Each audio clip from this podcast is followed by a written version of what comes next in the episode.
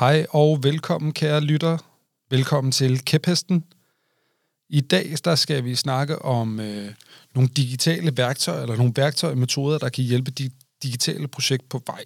Og øh, til det har jeg inviteret Lars Kruse ind i studiet for at snakke om det sammen med øh, administrerende direktør Rasmus Lukov Nielsen. Men før vi lige går i gang med at lige introducere podcasten, du lytter til Kæphesten, det har intet med Wendy at gøre, det har intet med hestenettet.dk at gøre. Det er en øh, podcast lavet af et bureau, der hedder Reload. Vi laver digitale løsninger.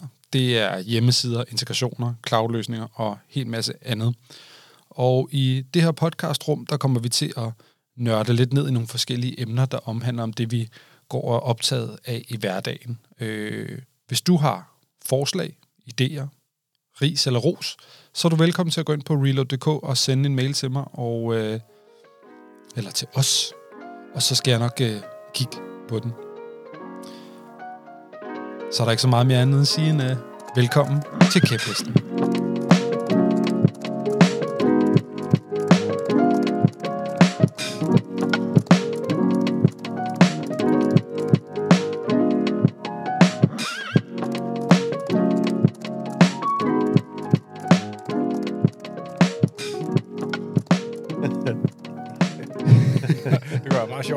Lige, at køre 45 minutter. Gud, ej, synes- knappen for. Jeg, jeg synes, du skal give Lars lidt ekstra bas. Så han ligesom... Lidt big bottom? Ja, lidt. Okay. Jamen, det kan jeg da godt. Øh, mikrofon nummer to får lige audio pre- big bottom, sådan der. Og, og hvad, du siger, du har ikke brug for det, eller hvad? Du har nok big bottom, eller hvad? Jeg skal også have lidt, Vil du også gerne have lidt big bottom? Så lidt får ekstra det bas. der. Jeg, øh, jeg behøver ingen bas. Nej. Så nu er vi meget voksne. Velkommen til Kæphesten. Mit navn det er Christian, og øh, jeg sidder her på Somisvej 2 hos Reload, et digitalt bureau, der laver digitale løsninger, der virker i virkeligheden. Og øh, apropos ting, der virker i virkeligheden, så havde vi for nylig en livestream, der handlede om, når digitale projekter de fejler. Og til det havde vi inviteret Lars Kruse med for at snakke om, hvad det er, folk gør galt. Og øh, det endte med en god omgang skat-bashing, og vi snakker også lidt om, hvorfor rejsekortet er så dårligt, og ja, der var mange ting, der var dårlige. Og efter livestream, der havde vi en, øh, en tilskuer, en, øh, en i publikum, der ligesom eftersøgte lidt flere værktøjer, som man kunne bruge til at sikre sig, at ens digitale projekter bliver en succes. Og derfor har jeg her ved min venstre side inviteret Lars Kruse med ind i studiet. Velkommen ja. til, Lars. Ja, tak. skal Direktør i Ja. uh, Incorporated Incorporated. Ja, ink, ink. Ja, Ink Inc. Ja, det er rigtigt. Og øh, ved min anden side her, ved min højre side, der har jeg Rasmus øh, Lukov Nielsen. Jo, tak. Han betaler mine penge. I kender ham, I elsker ham. Skal du også, ikke, Christian? Absolut. og øh, en af dine kæpheste er i sandhed øh, at snakke om digitale projekter og løsninger, og hvorfor de fejler, og hvad folk egentlig øh, gør forkert, og hvorfor de griber dem forkert an. Jeg spurgte jo dig, om øh, du ikke ville komme ind her i dag og snakke lidt om, øh, om, om, om nogle metoder, nogle værktøjer, nogle helt konkrete, lavpraktiske ting, som man kan gøre for at sikre sig, at ens projekt det får succes. Mm-hmm. Hvad har du øh, taget med til os i dag? Jamen, øh, i virkeligheden, så vil jeg måske lige spole den bare en lille smule tilbage, fordi Lars og jeg, vi sad jo og snakkede, og havde en rigtig god snak sammen her for, det var efterhånden et par måneder siden, tror jeg. Øh, og, øh, og det var jo egentlig meningen, at vi skulle blive lidt mere konkrete til sidst, og snakke om nogle af de metoder, de værktøjer, vi har prøvet af, og synes er interessante. Øh, og vi nåede det ikke rigtigt. Øh, Jeg tror, så... tiden løb fra os, ikke? det gjorde den. Ja. Der, der, var, der, var, der var så mange andre øh, spændende ting. Så det er noget, noget af det, jeg håber, vi kan øh, råde lidt bod på her. Ja. Øh, og man kan sige, for at svare på dit spørgsmål, Christian, så, så noget af det, en af de værktøjer, vi sværger til, og som hjælper os rigtig meget herinde, det er en metode, som hedder Impact Mapping, øh, som vi har arbejdet med i mange år. Og øh, den tænker jeg, at jeg vil forklare lidt om, og jeg tænker faktisk også, at den passer rigtig godt ind med noget af det, som jeg ved, at øh, Lars han godt kunne tænke sig at snakke lidt om. Ja. Mm. Men, altså, jeg, jeg tror ikke, jeg kender jeres impact, men jeg kan næsten gætte på navnet, at, øh, at det er noget, jeg godt kan lide. Altså, fordi det er helt klart også en af de metoder, som, som, som jeg tit har på banen, det er i virkeligheden at, at starte med, hvad intentionerne er. Altså, hvad er det, man håber på at opnå, og så, og så i virkeligheden prøve på at, at, at forfølge det, i stedet for bare hovedløst kaste sig ud i, uh, i ting, der ikke har noget uh, mål eller med. Um, mm. Uh, der, hvor jeg kommer fra, der kunne det være sådan noget som prototyping, eller det kunne være uh, minimum viable products, som er sådan lidt uh, fortærsket begreb. Det snakker vi om sidst. Det er ja. jo en af de der udskilte begreber, som er gået hen og blevet buzzwords, som alle øh, taler om, men ingen rigtig sådan... Øh, men, men jeg kan godt lide at bruge det sådan den oprindelige, øh, kan man sige, øh, øh, kontekst, hvor det, er, hvor det er blevet formuleret som det, det, altså Eric Reeses øh, øh, kontekst. Så det er meget det samme som en prototype. Det kan vi godt komme ind på, ligesom, hvordan, hvordan får man de der ting i, uh, i spil? Altså, ja. ja, for det var en af de ting, vi egentlig ja. jo skulle have mm. snakket om lidt ja. mere. Sådan, hvad er forskellen ja. på en MVP og, mm. og, og prototype og prototype? Der er, der er masser af begreber, og jeg tænker, at det kunne vi godt måske starte med at snakke lidt om. Øh, også enige i, at MVP'erne mange gange bliver nogle meget store, øh, ikke så MVP-agtige, næsten produkter, ikke? Ja. Øh, og øh, ja, det synes jeg måske er et meget godt sted at starte, og så kan jeg prøve at forklare lidt om, hvad det her impact mapping er, hvorfor vi er så begejstrede for det her. Mm. Ja. Jamen, øh, hvad, hvad er impact mapping så? Så lad os bare gå direkte ned i det. Jamen, det kan vi godt starte med så. Øh, impact mapping, det er ikke noget, vi har opfundet. Det er en metode, som der er en gut, der hedder Gojko Atsik. Jeg kan ikke huske, han kommer fra et øst, østeuropæisk land, men øh, en ret cool fyr, øh, som, som ligesom har, har coinet for en del år siden. Og grundlæggende er det jo et forsøg på at mappe, øh, kan man sige, noget forretning eller noget værdi, man gerne vil skabe, øh, noget adfærd hos nogle mennesker, mm. man gerne vil ændre for at mm. skabe den her værdi. Mm øh, eller de, nå de her mål. Og så i sidste ende nogle initiativer, nogle ting, man kan gøre, og i vores kontekst er det ofte at bygge noget digitalt, men det, det er jo ikke altid. Øh, men et eller andet, man kan gøre eller ændre på, for at opnå den adfærd, så man kan opnå den værdi, mm. eller den ændring, man gerne vil have. Mm. Og hvad hedder det? Og, og, og virkelig, virkelig, og det er ret simpelt, altså sådan, som, som mental konstruktion og model er det virkelig ret simpelt. Det giver næsten sig selv, når man så tænker, om det giver mening. Øh, men det som, er, det, som er styrken ved det, er, at øh, det er ikke altid, men, altså vi oplever rigtig ofte, det er ikke altid, man tænker sådan. Nogle gange så kommer der nogle organisationer, nogle kunder ind, som er, har nogle helt overordnede mål. Altså det kan godt være, at de skal tjene nogle flere penge, men under det er der måske nogle flere, altså nogle lidt mere nuancerede mål omkring, vi vil gerne sælge nogle flere sko, eller vi vil mm. gerne øh, have nogle flere brugere, eller vi vil have højere loyalitet, eller kundetilfredshed. Der kan være alle mulige forskellige mål. Øh, og det kan de godt sige, men hvordan fanden de skal opnå det, det har de ikke gjort sådan nogle begreber om. Vi kan også gå den anden vej ned, hvor vi nogle gange oplever, at folk de siger, vi skal da have en app, men, men hvorfor skal I så have det? Altså, det er det, er interessant at høre. Øh, det har de måske ikke gjort sig så mange. Øh, øh, altså, i hvert fald ikke bevidstligt gjort sig, hvorfor de gerne vil have de her ting. Ikke? Nej. Så bare det at begynde at snakke, kunne snakke om det, sige på de her niveauer, altså når de kommer med nogle mål, så kan vi sige, hvordan skal vi så, hvad er det for en adfærd, vi gerne vil ændre hos menneskerne? Hvad er det så, vi skal gøre? Mm. Øh, og hvis de kommer nedfra, kan man sige, så kan vi begynde at spørge, hvorfor, og så kan vi finde ud af, hvad er det for nogle mål, det, det man prøver at løse ved at bygge et eller andet. Og når vi gør det, så oplever vi mange gange, at der er mange mål, øh, der er mange mulige adfærdsændringer, der er rigtig, rigtig, rigtig mange forskellige ting, vi kunne gøre for, for at nå det, og så skal vi til at prioritere. Og det er faktisk sådan det, impact mapping er i sidste ende. Det er at mappe ud. Der er mange veje til Rom. Der er rigtig mange veje, mm. forskellige veje at kunne nå nogle mål. Og vi skal finde ud af, hvilke veje kan vi på forhånd i hvert fald regne ud, der er der. Øh, og så sidst ende skal vi finde ud af, hvad tror vi mest på. Altså det kan være der er nogle usikkerheds, øh, hvad hedder det, øh, momenter i det. Altså, vi antager, at hvis vi bygger den her DIMS eller den her app, så antager mm. vi, at vi kan skabe den her adfærd, og vi antager måske, at hvis vi kan skabe den her adfærd, så, så opnår vi det her, den her værdi. Mm. Og det skal vi finde ud af, de antagelser, er det, er det, er det antagelser, eller er det faktisk noget viden, man har? Mm. Øh, og, og, og hvad hedder det... Og hvis det nu er antagelser, så skal vi jo så finde ud af, jamen det er noget, der er så billigt, vi bare kan prøve det af, og så finder vi ud af det. Eller hvis det nu koster en million, så skal vi måske være ret sikre på, at den her antagelse, den holder vand, før vi begynder at bygge øh, et eller andet hernede.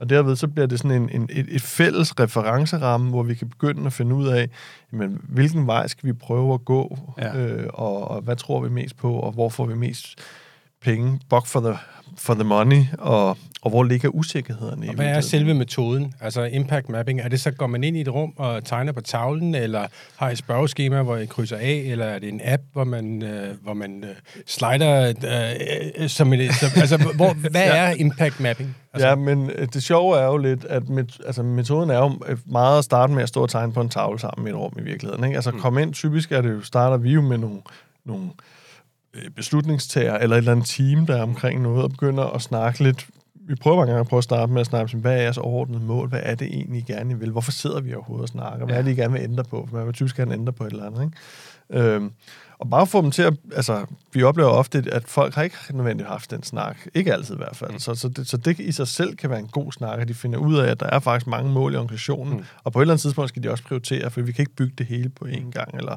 vi bliver i hvert fald nødt til at vide, hvad der er vigtigst for jer. Ikke? Ja. Øhm, og, og så bliver det mange gange i virkeligheden, hvor det vi fungerer bedst for os, det er i virkeligheden, at det bliver sådan en ret løs øh, form til at starte med, hvor der kommer alt muligt input, fordi folk i starten er det meget svært for dem at sondre mellem, hvad en, hvad er en ting, vi vil gerne vil bygge, og hvad er et mål, vi gerne vil opnå, og hvad er en adfærd. Altså, det kommer bare sådan for skidt for en spædekalv, mm. og så samler vi faktisk rigtig meget til bunke, mm. så går vi hjem og tykker på det nogle dage, og så kommer vi tilbage og siger, det vi hørte jer sige var det her, og så tager vi en runde til i virkeligheden. Mm. Der, hvor modellen begynder at falde for hinanden på et tidspunkt, det er, at, øh, at øh, tingene kan blive så store og komplekse, at, øh, at, øh, at altså, hvor man så starter med at gerne vil have et overblik, mm. altså ja, ja, en, ja. en, et map, mm-hmm. så kan det her map blive så stort til sidst, mm. og med krydsreferencer, sådan om den der øh, ting, vi kan lave herovre, den, den, den dækker faktisk op imod tre forskellige mål, og, og den der ting, det kan både skabe den adfærd, den adfærd, den adfærd, så sidst kan det blive sådan et miskmask af, af streger frem og tilbage. Så, så, så man bliver mange gange nødt til at simplificere det, eller bryde det ned i flere impact maps. Mm. Øh, men, øh, men, øh, men, det, men det er måske mere sådan, når vi kommer ned mm. i det nitty-grittiness af, Mm. hvordan man bruger det. Altså, det vigtigste, det vigtigste at tage med, det er den mentale konstruktion, altså, som vi kalder det. Altså, det, vi, det, vi gør hele tiden, det er, at vi hele tiden gerne vil kunne sætte streger imellem, hvad er det, vi laver, hvad er det for en adfærd, vi gerne vil skabe, hvad er det for en værdi, vi gerne vil skabe, og det skal vi kunne gøre frem og tilbage. Og, og hvis vi har det med i baghovedet, hver gang vi snakker ja. med kunder, og hver gang vi snakker om ting, vi skal lave, så, og også begynder at få dem til at tænke sådan, så, øh, så begynder tingene at glide ekstremt meget nemmere, fordi så begynder vi at forstå, Ja. hvad det er for en værdi, vi er i gang med at prøve at skabe, eller hvad det er for en adfærd, vi er i gang med at prøve at lave. Og så, så, kan, så, så, så kan alle ligesom komme ind og sige, hov, nu er vi i gang med noget, der ikke længere giver mening, mm. eller nu holder præmisserne ikke længere, eller vi er blevet klogere undervejs. Vi skulle eller, slet ikke have en app. Ja, ja, ja, ja. Men jeg synes, det, det du beskriver der, Rasmus, det kunne sagtens være en del af den proces, som hører til et minimum viable product, som handler om på en eller anden måde at sige, vi skal have bygget et produkt. Mm. Altså, vi skal have bygget det mindst mulige produkt, som, som vi kan bygge for menneskepenge, for at vide det, vi gerne vil vide. Men, øh, men før end at, at vi skal ud og undersøge noget, der skal man jo have lavet alle de ting, som, øh, som du beskriver i din impact mapping, at du skal jo du skal have en idé om, hvad er det, du, du ikke ved, hvad er det, du mangler viden omkring. Mm. Altså, he, øh, altså øh, hvad hedder det...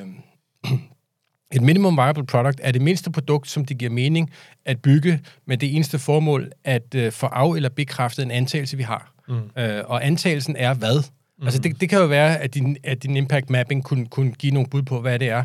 Altså Eric Ries, som, som har lagt navn til minimum viable product, jeg ved ikke, om det er ham, der har lagt navn til det. Det er ham, der har gjort det populært i hvert fald. Hvad er det med The Lean Startup? Ja, mm. øh, lige præcis. Er Lean Startup. Det er der, at øh, mig bekendt, at det bliver introduceret første gang, det her begreb. Øh, og jeg tror ikke selv, han tager ære for det. Han siger, det er sådan, vi gør i Silicon Valley. Så jeg tror bare, han fortæller en historie. Øh, Ja. men, øh, men, men ideen er ligesom, at han introducerer det her begreb, som man kalder for øh, øh, assumptions. Og så har han en særlig kategori af assumptions, som man kalder for leap of faith assumptions. Mm. Altså, du skal tage et spring. Mm. Øh, og det her spring... Øh, det, der er interessant, når man skal lave sit minimum viable product, det er, at man skal kende sine leap of faith assumptions. Altså de spring, hvor du siger, nu tager jeg det her spring. Altså jeg, jeg tager ordentligt tilløb, og jeg giver den ordentlig gas, og vi laver et ordentligt spring. Og hvis ikke jeg klarer det, så er dead in the water. Mm. Så er min forretning uden af business. Fordi hele min forretning står og falder på, at den her assumption, den holder. Ja. Hvis du har sådan en leap of faith assumption, og så vil der være nogen, der siger, sådan en har vi ikke. Det kunne skatfolk godt finde på at sige. Hmm. Sådan nogle assumptions har vi ikke. Der er ikke nogen der, assumptions, der kan slå os ihjel. Uh, men de fleste andre virksomheder vil på en eller anden måde sige, jamen hvis vi står over for en investering, som er 2, 3, 5, 7, 10, 30 millioner kroner, så er det rigtig mange penge, så der skal vi egentlig have fuldstændig styr på, at vi gør det rigtigt. Mm. Så der giver det mening, for eksempel med en Impact Mac, går ind og kende siger, hvad er egentlig vores leap of faith assumption? Ja, hvad er det for nogle spring, der slår os ihjel, hvis ikke vi klarer dem? Og hvis du har identificeret det her spring, og så siger, at det giver slet ikke nogen mening at investere 3, 4 eller 30 millioner kroner i en app, eller en backend, eller noget infrastruktur, hvis ikke den her antagelse er sand. Hmm. Så kan man sige, så, og det er der, hvor et minimum viable product bliver interessant, fordi hvad er det mindste produkt, som vi kan bygge? Og mindste her må meget gerne være be- betydningen det billigste. Mm. Altså, Ja. øhm, ja, ikke fysisk, det ikke, mindste. Ikke fysisk det mindste, men faktisk. så, så, så, så det kunne være interessant i virkeligheden at, at, at prøve en gang at, at spore det hen på at sige, hvad er det billigste produkt, vi kan bygge, mm. som på en eller anden måde giver os nogle data, som vi, kan, som, vi kan, som vi stolt kan sige, dem har vi selv indsamlet. Mm. Vi læser os ikke op af andres markedsanalyser eller noget, men vi er i gang med at teste vores egen leap of faith assumption. Så, så vi bygger det mindste produkt, det billigste produkt, som kan give os de data, som vi skal bruge som beslutningsgrundlag for at antage, for at be, af- eller bekræfte Ja. vores, vores, uh, vores leap of faith mm. uh, assumptions. Mm. Og det fede, kan man sige, i, uh, i Build, Measure, Learn-cyklen, det er jo, hvis man får bekræftet, at det var en pissegod idé, du havde, så du giver den bare fuld skralder. Fordi så, så er vi inde i den her persevere-loop, ikke? Build, mm. Measure, Learn, jamen, den er fin, du har bekræftet din hypotese, mm. bare giv den gas, det er der, vores forretning ligger. Og så kan man blive derinde. Mm. Problemet er jo sådan set, at hvis du får nogle tal ud af din undersøgelse, der på en eller anden måde indikerer, så siger, at jeg har sgu nok gættet. Altså, jeg har gættet på, at der ligger noget forretning her, eller Ja. jeg ligger, gætter på, at det er en god idé. Men umiddelbart, så den uh, minimum viable product, jeg har bygget, indikerer, at uh, det er ikke den vej, jeg skal. Mm. Hvad gør man så? Mm. Så, så står man jo med, med siger, åh gud, altså, hvad, er min forretning så død? Mm. Uh, og det er der, hvor, the, uh, altså, hvor Lean Startup og Erik Rice og den her, de her metoder siger, du må bare op på hesten igen. Du må, du må bare finde en anden antagelse, mm, altså, som, ja. som du kan forfølge. Ikke? Kan du, det, det, her, det lyder jo meget godt. Jeg, jeg nikker her, altså, det Mm. lyder rigtig Ja. godt, det her. Ja, ja, Ja, ja. Men, Men, men, men, det er jo også teoretisk set, det her. Kan du måske komme med et eksempel, enten et rigtigt eksempel, eller et tænkt eksempel på, altså, hvad, hvad, hvad er en MVP? Altså, ja, altså en MVP, det er jo der, hvor, øh, hvad kan man sige, at der kommer, det bliver interessant med Alberto Savoia, som så lægger navn til det her begreb prototyping, øh, som, øh, som er en interessant... Han har også læst Erik Ries, så han, er også, han kender også minimum viable product, Mhm. og har sådan set også stusset lidt over, og så siger, men det kan godt være, at folk bruger det her begreb øh, forkert egentlig. Så han, hans historie er på mange måder en, en genfortælling af den her MVP-historie.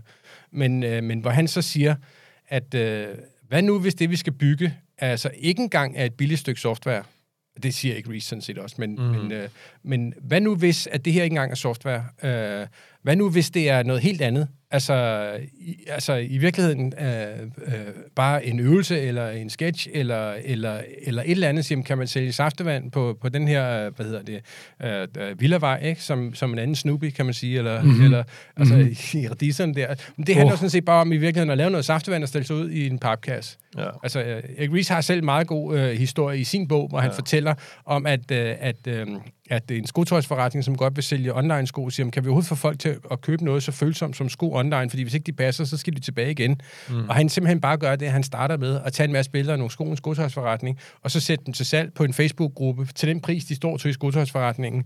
Og, så, og hvis, så hvis der er nogen, der vil købe skoene, så gør han sådan set det, at han går ned og køber skoene og sender ja. dem afsted og får de samme penge. Det er jo en voldsom underskudsforretning. Altså, der er ikke nogen, der tjener penge her. Mm. Men det, han lærer på den her måde, det er sådan set, at nu ved han, at der er et marked. Folk er klar til at købe sko online. Ja. Ikke? Og, og hvis ikke han havde vidst det, kan man sige, så havde han jo måske... Øh, hvad nu, hvis folk ikke havde været klar til det? Hvad nu, hvis det havde været så følsomt produkt? Øh, det kan også være, at historien er endnu bedre, at han måske faktisk finder ud af, at det vil folk ikke købe, fordi at, øh, at øh, det... Øh, de, de, når man prøver en sko, jamen, så passer den ikke. Så skal den sendes tilbage igen. Mm. Og, så, og så er den her sko faktisk blevet ret dyr lige pludselig. Nu skal jeg bruge mm. 60 kroner på at sende den tilbage. Øh, alt det der. Så man kan sige, at det her det fungerer ikke, medmindre vi har gratis returforsendelser. Okay. Og, og så, så det kunne være så den næste antagelse. Ikke? Når det virker ikke, hvad så hvis vi har gratis returforsendelser? Jamen, så virker det. Og det vil sige, på den måde... Så tester man det. Ja, så du tester det, og det her er jo ikke gratis. Forstår du, hvad jeg mener? Altså, han er ude at købe skoene til kostpris, for han er ikke en skotøjsforretning endnu. Men, øh, men han sælger skoene til kostpris, fordi det er det, de koster i beretningen, mm. så det kan de også koste på nettet. Og så har han en masse forsendelser, øh, forsendelsesomkostninger og returomkostninger, mm. og har en, en, en, en masse arbejde, han skal lave, som han ikke får løn for. Mm. Men hele pointen er sådan set, at det som den her minimum viable product øvelse, den, giver ham, det er sådan set øh, en sikkerhed for, at hans leap of faith assumption, altså vil folk købe sko på internettet, øh, den får han bekræftet, siger, ja, det vil de gerne. Nå, fint nok, så kan vi jo kaste mange millioner efter at lave sådan en app. Ja. Men det er bare fuldstændig åndssvagt at gøre det, øh, før du har øh, øh, fået bekræftet dine antagelser, fordi der ligger ikke noget forretning der, vel? Mm. Hvis, hvis ikke der gør det. Så det er et meget godt eksempel på det. Og, og, og prototypes er i virkeligheden bare øh, øh, det samme, at man går ind og så siger, at vi er... Han, han siger det meget poetisk, Alberto Savoy, vi er ikke i gang med at bygge. Øh, det, han, han, han siger, at øh, vi, er, vi er i gang med at teste, om vi har the right it. Ikke? Så han snakker, han har det her, uh, uh, are we building the right it? Ja. Og, og det, det er ligesom hans uh, sådan uh, paraphrase af det her uh, minimum viable product, som han kalder en prototype, som han selv har omskrevet et begreb, for han kalder, som han kalder for pretendotype. Altså vi okay. pretender, ja. at, at vi har noget, ikke? Ja. Uh, men, uh, så, så det er før prototypen nærmest? Ja, det er lige præcis, ja. fordi prototypen, den tester sådan set, om vi, are we building it right? Mm-hmm. Men prototypen, den, den tester, are we building the right it? Okay, ja. ja. Så det er sådan hans øh, leg med ordene. Mm. Fordi han siger ikke, at prototypen er, er, er, er uinteressant og, og skal erstattes af en prototype. Han siger, at prototypen skal bare komme før prototypen. Are we building the right it? Are mm-hmm. we building it right? Mm. Ikke? Det er de to forskellige ja, forskelle. Altså, jeg tror, i vores, i vores verden, sige, så kan prototypen måske være der, hvor vi begynder at finde ud af, kan vi overhovedet integrere op imod øh, de her forskellige systemer? Der, altså, kan vi, overhovedet, altså, kan vi overhovedet bygge de her ting, vi gerne vil? Ikke? Ja. Hvor, hvor det andet netop finde ud af, at det giver det overhovedet mening at begynde at bygge det her. Ikke? Ja. Altså, ja. Han har et meget fint eksempel med, jeg tror, nogen, der de skal finde ud af, kunne det give mening at sælge sushi i øh, et ja. eller andet universitet, kafeterie, ja. øh, dagen efter, Øh, altså, altså ikke, hvor det er helt friske, daggammel sushi, ja. ikke? Billig, så hvad nu, hvis vi tog sushi, som egentlig skulle være spist i går, og sælger det i dag, men til halv pris ja. nede i kantinen. Mm. Og det går de så bare at gå ned og købe noget sushi. Jeg tror bare, de puttede labels på, jeg tror faktisk, det var frisk. Det er sådan set lige meget. Men det er fra i går, den her sushi, og prøvede at sælge det til halv pris. Det gik ikke så godt. Nej. Altså, der var faktisk ikke nogen, der havde lyst til, vel? Øh, og det var sådan, det var sådan fint, det var en ekstremt nem måde at mm. skaffe mm. noget data på, mm. som man ligesom kunne sige, godt, mm det skal Men det er også gøre, interessant, det, fordi det er rigtigt, den historie, lige har fortalt om sushien, det er Alberto Savoia, der fortæller den i forbindelse med øh, prototypen, ikke? Mm. Men den er jo meget analog med den historie, som Erik Ries fortæller, som han bruger til at beskrive, hvad en MVP er. Og det tror mm. jeg sådan set også er vigtigt øh, at understrege, at øh, de er rørende enige. Altså, mm. de, de, det her er ikke modstridende koncepter. Mm. Øh, øh, men, øh, men Alberto Savoia går bare ind og, og, og strammer den lidt, hvor han siger, øh, øh, der er det her paradigme, der hersker, som hedder fail early, og han siger, at det er ikke rigtigt, det er ikke det, vi går efter. Det hedder fail cheap, siger han. Mm. Ikke? Øh, så, så, så, så fail early er i hvert fald betydningen af øh, øh, så tidligt som muligt, øh, før vi har brugt mange penge. Ja. Så, så på den måde så er øh, Alberto Savoia og hans øh, prototype, altså på mange måder faktisk en kommentar til, til det allerede eksisterende begreb MVP. Han præciserer det bare, kan man okay, sige. Ja. ja. Men jeg synes måske også, at hvis vi bare skulle have nogle erfaringer ind fra vores virkelighed også, altså fordi noget af det, som... Det var rigtig fedt at snakke om det her med øh, antagelser eller assumptions. Altså, mm. vi, vi, vi har en masse antagelser, ja. vi, vi ligesom skal bygge ovenpå. Og jeg synes, den er lige på faith mm. øh, assumptions er ret interessant, fordi det bliver man også... Altså, problemet er, at man kan ikke, man kan ikke altid undersøge alting. Vi kan, vi kan undersøge os selv til døde, ja. altså. Og det er jo nogle gange det, som man så man tror så sådan, okay, man opdager faktisk, at der er antagelser næsten over det hele. Ja. Øh, og man bliver nogle gange nødt til, nødt til at sige, det her, altså for eksempel har vi kunder, hvor, hvor, hvor vi kan blive ved med at sige, at er I sikre på det? Er I sikre på, at jeres kunder reagerer sådan her, hvis vi gør sådan her? Ikke? Og, så, og, så, og så siger de, jamen det er vi helt sikre på, vi arbejder med dem i 30 år eller et mm. eller andet. Ikke? Ja. Og så kan vi sige, er det noget, I ved, eller noget, I tror? Ikke? Og, så, og så kan det godt være, at de i virkeligheden ender med at sige, det, det er faktisk noget, vi tror, ja. men vi tror det så meget, så det gider mm. vi simpelthen ikke bruge tid på at, ja. at, at undersøge videre. Altså, ja. Så det er en... Et eller endnu bedre, Rasmus, at sige, det er noget, vi ved, for vi har spurgt dem. Jo, jo, ja, og, jo, jo. Og, og, så siger man, ja, og det er jo lige præcis der, hvor man så siger, men det er fuldstændig uinteressant at spørge folk om deres mening. Ja, det eneste, der er interessant, det er at aflæse deres adfærd. Ja. Øh, for vi skal have de her tal. Det er derfor, at, at hvad hedder det, at i uh, Build, Measure, Learn, der siger man measure, build, measure, learn. Du skal have nogle tal. Ja. Uh, og Alberto Savoia, han siger, only trust Yoda, your own data. Nå, det er Yoda. Ja, det er Yoda. Only trust Yoda, siger han. Mm. Og, og det handler om, at du, du, du kan ikke nytte noget at gå ud og spørge folk, øh, hvad de vil stemme på et, øh, på, til et valg. Fordi så får du nogle polls, hvor folk måske i virkeligheden er en lille smule, øh, altså, en lille smule pinligt berørt over, at de, skal, at de skal stemme på Trump eller et eller andet. Så hvis du spørger dem, hvad de stemmer på, så stemmer de ikke på Trump. Men når de går ned og stemmer, så stemmer de på Trump. Ja. Og det vil sige, du, du kan ikke spørge folk, Altså, du kan ikke stole på en, en, øh, en valgundersøgelse, du bliver nødt til at afholde valget, ja. kan man sige. Ja. Ikke? Og, og, så, det har vi jo set masser af gange. Ja, ja. lige præcis. Ja. At der er masser af overraskelser i, i, uh, i hvad der rent faktisk ligger uh, i, i de der ting. Og der er også uh, herhjemme i, er det jo ulovligt at lave uh, valgstedsundersøgelser uh, og offentliggøre dem, indtil valget er afsluttet. Altså, det er fordi, man har også, fordi man kan også farve folk med mm. historiefortælling. Ja. Så, så det er også noget med i virkeligheden at sige, det vi gerne vil, det er, at vi gerne holde den så ren som overhovedet muligt. Vi vil gerne faktisk ud og i stedet for at have os nogle antagelser, eller, eller basere os på, på, på, på spørgeundersøgelser. Vi vil gerne ud og have data, som er data, vi selv har skaffet, som er baseret på den adfærd, vores brugere har, ikke på det, de svarer, når vi spørger dem. Mm. Det er meget vigtigt, at, at man ikke forfalder til at tro på det, ens bruger spørger jeg svarer, når man spørger mig. Altså, det er et klassisk eksempel ja. det der med, vil du betale 100 kroner om måneden for den her service? Ja. Og så sidder du og tænker, jamen det vil jeg gerne, og Rasmus er også en flink fyr og sådan nogle ja. ting, men der er jo kæmpe forskel ja. til så rent faktisk at hive kreditkortet op og swipe det igennem og gøre det. Ikke? Ja. Altså, det, det, det, er ikke, det er i hvert fald ikke alle dem, der siger, at de gerne gør det, der rent faktisk gør det.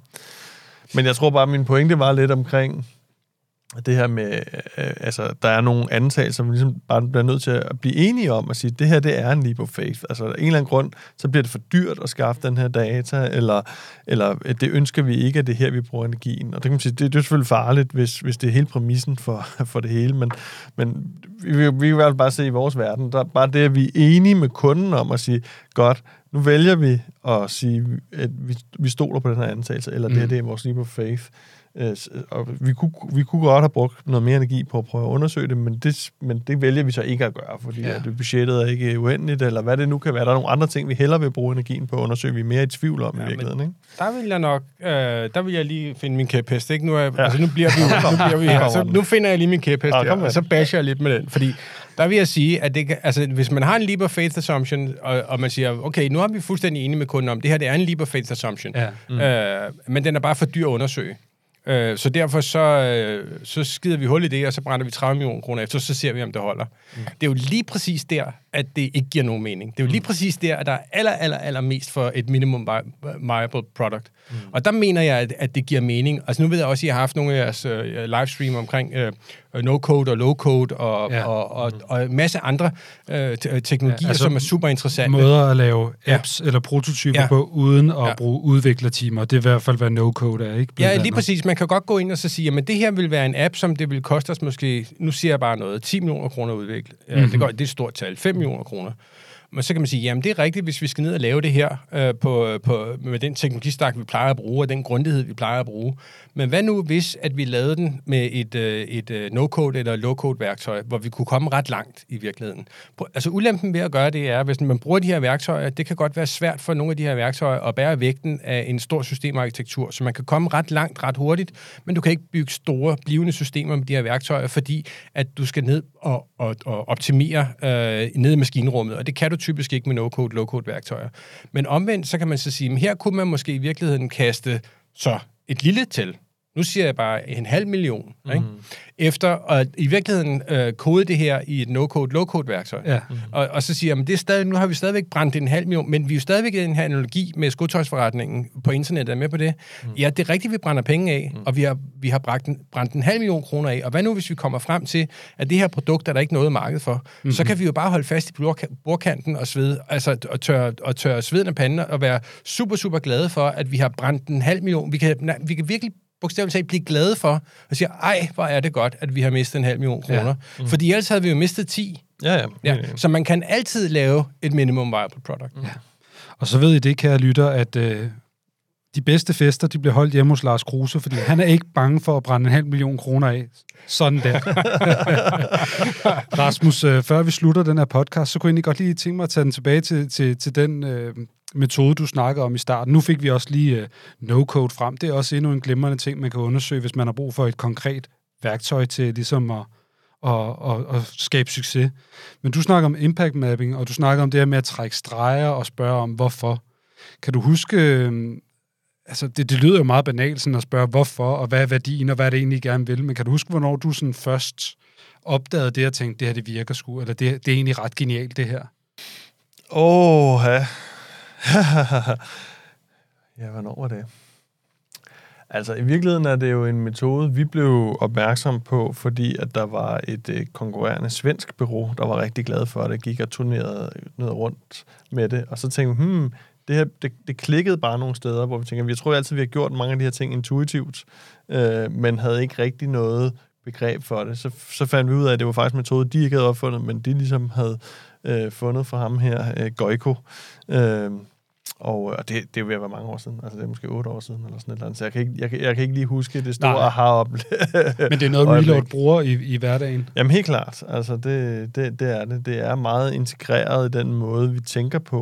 Og vi bruger det ikke nødvendigvis... Altså, jo, vi går også ud og laver deciderede workshops, og typisk er det sådan, vi starter vores, øh, vores snakke med kunder og sådan nogle ting, for at hjælpe dem med at, med at sætte øh, tingene på plads. Og, og vi oplever, at de rigtig ofte får virkelig meget ud af det også, fordi at de får pludselig en samtale i gang, hvor de begynder at få sat nogle af de der tanker, og altså, de, de begynder at få en rød tråd i nogle af alle de her ting. Ja. Og det, det hjælper mig altså Hvad, rigtig meget. Bliver de skuffet nogensinde, kunderne? Altså er det sådan noget, hvor de sådan siger, Rasmus, jeg vil gerne have en app, og så siger du, jamen det er slet ikke en app, jeg har brug for, og så siger de, nå, det, det øv, jeg vil have en app.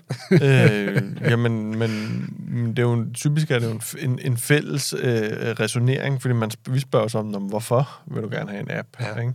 Og, og når man så begynder at have den, når man spørger, hvorfor tilstrækkeligt mange gange, så bliver det en strategisk snak, så er det fordi, der er et eller andet, man altså, det, burde, det bør det i hvert fald være, ikke? Altså, ja. hvad er det, vi gerne vil opnå med den?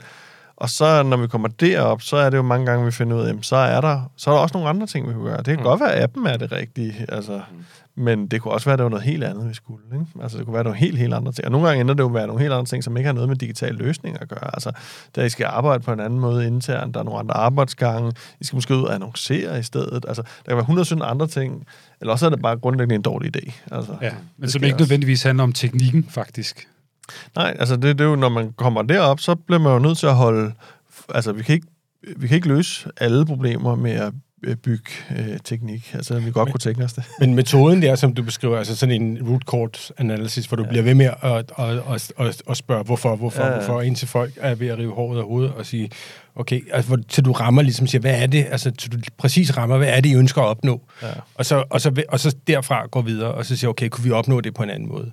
Ja. Øh, og der kan det jo godt være, at man, man, man ofte faktisk ender med at sige, så er det slet ikke en app, I skal have. Så, så er det noget andet.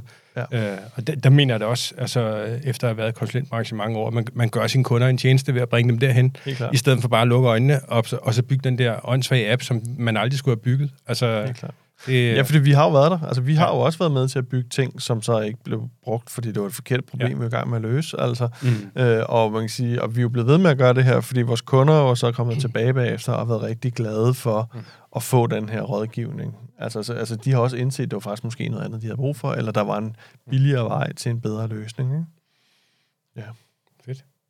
Fedt. Jeg vil da helt klart kigge på det der impact mapping. Jeg bruger også selv uh, workshop-teknikker. Altså, ja. man kan godt lide den, der hedder Lean Coffee, som er sådan fuldstændig standard. Uh, Lean ting. Coffee? Lean Coffee, det er en, det er en er workshop. det en fedtfattig kaffe? Ja, eller? Jeg, jeg ved faktisk ikke rigtigt, hvorfor den hedder sådan, men det er en, det er en workshop-metode, og, okay. det, og den er sådan open source. Altså, den, der kan man simpelthen bare gå ud og google uh, Lean Coffee workshops, og så er det sådan en opskrift, kan man sige. Det er sådan, det, man leger en leg, kan man sige, at den har nogle spilleregler, men den er, den er super effektiv. Men, og det lyder også som om impact mapping er i virkeligheden også, altså i anførselstegn, bare, fordi det er ikke for at nedgøre den, men mm. det er også bare en workshop-metode, og, og det tror jeg virkelig på, at øh, øh jeg, jeg har også kendskab til, øh, til nogle folk, som vi også samarbejder med, ikke, som har en workshop-metode, som de kalder Möbius Loop, som, som også er bare er en metode. Men, men det der med, at man i virkeligheden går ind i et mødelokale, og man ikke bare sætter sig ned og, og sidder og synes noget, men at man faciliterer en workshop, mm. hvor der er nogle spilregler, og man, øh, og man, og man fremelsker nogle, øh, nogle resultater, og man gør det på en måde, hvor, øh, hvor hvor, hvor de folk, der faciliterer workshoppen, øh, har prøvet det mange gange, ligesom du siger, nu har I gjort det mange gange. Så det kunne også være øh, altså en sidste takeaway, hvad det er i virkeligheden, så siger, ja. man kan man, altså, få nogle ordentligt faciliterede workshops med nogle dygtige workshop-facilitatorer, som har prøvet de her ting mange gange før. Altså, de fleste mennesker vil være ret stoked over, hvor meget man faktisk kan opnå på et tre timers langt møde med de rigtige mennesker i rummet og en dygtig facilitator. Mm-hmm. Ja. Og med det, så synes jeg, vi skal slutte. Der var en masse gode øh, be- begreber, metoder, værktøjer, impact ma- mapping, øh, prototyping, lean coffee, no code. Jeg synes også, du sagde low code. Ja, low code, ja. Ja. Low code, den findes ja. åbenbart også. ja. No code, low code, ja. Øh, og hvis du skal sælge sko, så øh, brænd en halv million af, før du brænder 30 millioner af. ja. Og lad være lige- med at spise daggammel sushi. Det er Ja. også et andet takeaway fra i dag, ikke? Jo, men det er ikke kun sko. Hver gang du brænder 30 millioner kroner af, så start med at brænde en halv million kroner af. Den synes jeg, vi skal Ja. slutte på. Lars Kruse, tusind tak, fordi du vil være Tak. med i dag. Man kan følge dig øh, på internettet, ikke? Du hedder La Cruz på de fleste. Det hedder La Cruz, ja. La Cruz l a k u z z La Cruz. Ja, det er de fleste steder. Men ellers så på en gæng. Altså, vi er en virksomhed, som øh, starter virksomheder. I en Ja. virksomhed, Inc. Inc. Incorporated, Incorporated. Ja, vi er en virksomhed, som starter virksomheder. Ja. Så, Og, og hvilken Pixar-film er det, I er med i, øh, hvor I er skurken? ja. og Rasmus, man kan altid hive fat i dig til en kop kaffe herinde på Surumis Vej på Frederiksberg. Det kan man i hvert fald. Er det ikke rigtigt? Jo. jo. Godt. Tusind tak for i dag, de her. ja, tak. Ja, selv tak, du var fornøjelse. Tak, ja, det var det.